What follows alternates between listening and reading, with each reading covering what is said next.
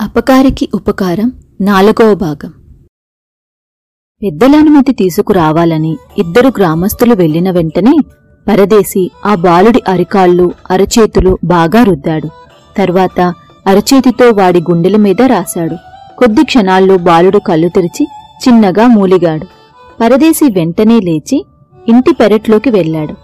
అక్కడ ఉన్న ఏవో చెట్ల ఆకులు తీసుకువచ్చి ఈ ఆకులు ప్రతి ఇంటి పెరట్లోనూ ఉంటాయి. వీటితో ఎన్నో రకాల వ్యాధులను నయం చేయవచ్చు అంటూ వాటిని తన రెండు అరచేతుల మధ్య నలిపి వచ్చిన రసాన్ని ఆ బాలుడి నోట్లో నాలుగైదు చుక్కలు పోశాడు. మరుక్షణం బాలుడు లేచి కూర్చుని తల్లిదండ్రుల కేసి చూస్తూ చిన్నగా నవ్వాడు. బాలుడి తల్లి పట్టరాని ఆనందంతో పరదేశికి నమస్కరించి నువ్వు మనిషివి కాదు దేవుడివి. చచ్చిపోయాడనుకున్నా నా బాబుని రక్షించావు అన్నది. ఈలోగా గ్రామ పెద్దలిద్దరూ అక్కడికి వచ్చారు. జరిగింది చూసి తెల్లబోయారు. చిన్న పెద్ద పరదేశి వంక క్రూరంగా చూస్తూ మా మందులకు బతకనివాడు నీ మందుకు బతికాడంటే నువ్వు మాంత్రికుడవై ఉండాలి. మా గ్రామానికి ఎందుకు వచ్చావో చెప్పు అని గద్దించి అడిగాడు. పరదేశి ఎంతో శాంతంగా అయ్యా నేను మాంత్రికుణ్ణి కాదు. హిమాలయాల్లో ఒక గొప్ప తపస్సాలి వద్ద పెరిగాను. ఆయన దగ్గరే సకల విద్యలు అభ్యసించాను. మంచితనంతో పది మందికి సేవ చేయమని ఆయన ఆదేశించగా దేశాలు తిరుగుతూ ఇక్కడికి వచ్చాను.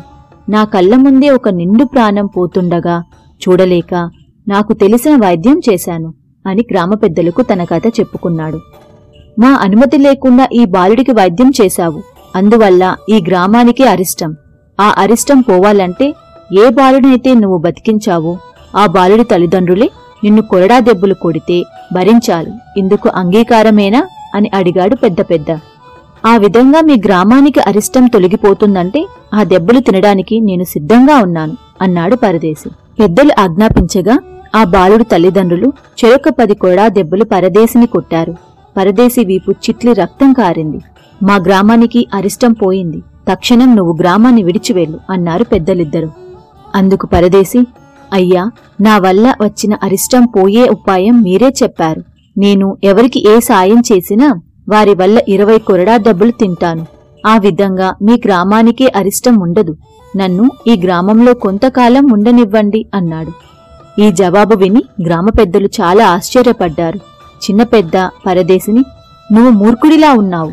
దెబ్బలు తింటూ ఈ గ్రామంలోనే ఉండాలని ఎందుకనుకుంటున్నావు అని అడిగాడు. అయ్యా అపకారికి కూడా ఉపకారం చెయ్యమని అన్ని శాస్త్రాలు పురాణాలు చెబుతున్నాయి.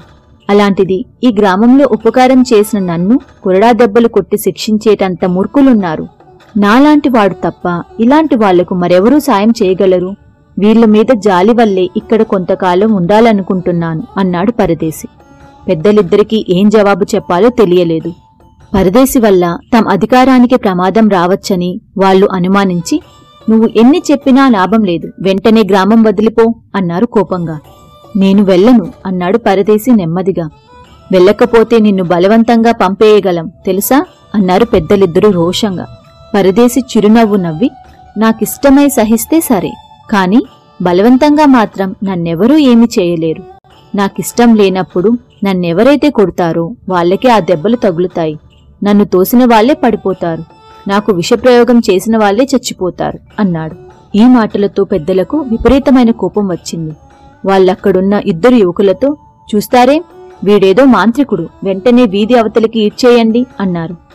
వెంటనే యువకులిద్దరూ పరదేశిని సమీపించబోయారు. కాని అప్పుడు ఒక విచిత్రం జరిగింది. ఎవరో ఈడ్చినట్లుగా వాళ్ళిద్దరూ పోయి వీధిలో పడ్డారు.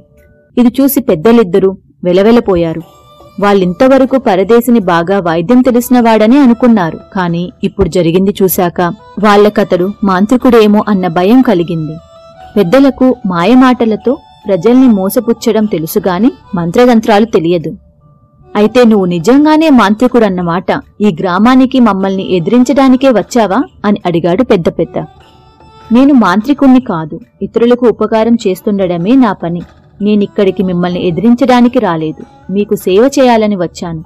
మిమ్మల్ని సేవించుకుంటే తప్ప మీ గ్రామ ప్రజలకు సాయపడలేను కదా అన్నాడు పరదేశి. తమనెదిరించనని సేవించుకుంటానని పరదేశి చెప్పగానే పెద్దలిద్దరికీ సంతృప్తి కలిగింది. వాళ్ళు వెంటనే పరదేశి ఆ గ్రామంలో ఉండేందుకు అనుమతించారు. తరువాత పరదేశితో చిన్న పెద్ద నువ్వు మా అనుమతి లేకుండా ఎవ్వరికీ సాయపడకూడదు. ఆ సంగతి బాగా గుర్తుంచుకో అన్నాడు హెచ్చరిస్తున్నట్లు.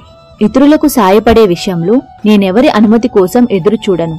హాని చేయమంటే నేనే దేశపు రాజు మాట కూడా వినను. మిగతా అన్ని విషయాల్లోనూ మీరేం చెప్పినా చేస్తాను అన్నాడు పరదేశి నిర్భయంగా. పెద్దలిద్దరూ అయిష్టంగా తలాడిస్తూ అక్కడ్నుంచి బయలుదేరారు. వాళ్ళ నివాసం పక్కపక్కనే ఉంటుంది. ఆ ఇళ్ళ మధ్య ఒక చావిడి ఉన్నది. గ్రామస్తులు ఆ చావిడిలోనే పెద్దలతో సంప్రదింపులు చేస్తుంటారు. వాళ్ళు ఇళ్ళకు ఎదురుగా ఒక పెద్ద దిబ్బ ఉన్నది. దానిమీద చిన్న గుడిసె ఒకటి వేయించి పరదేశిని అందులో ఉండమన్నారు. పరదేశి అక్కడ నివసించసాగాడు.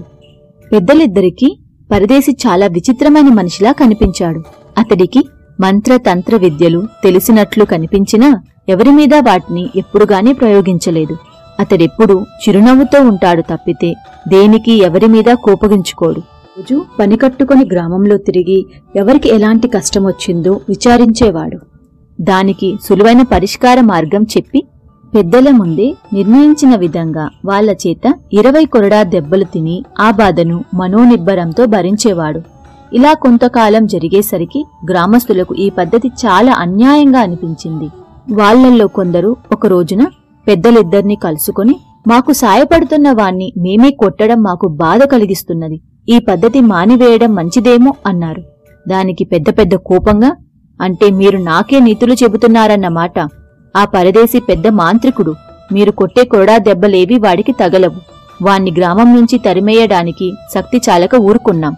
వాడేదో సొంత మేలు కోసం ఈ గ్రామం వచ్చాడు. మాంత్రికుల నుంచి మేలు పొందడం అరిష్టదాయకం. కావాలంటే ఒకసారి వాణ్ణి కొట్టకుండా ఊరుకోండి. ఏం జరుగుతుందో మీకే తెలుస్తుంది అన్నాడు. మిగిలిన కథ ఐదవ భాగంలో చూద్దాం.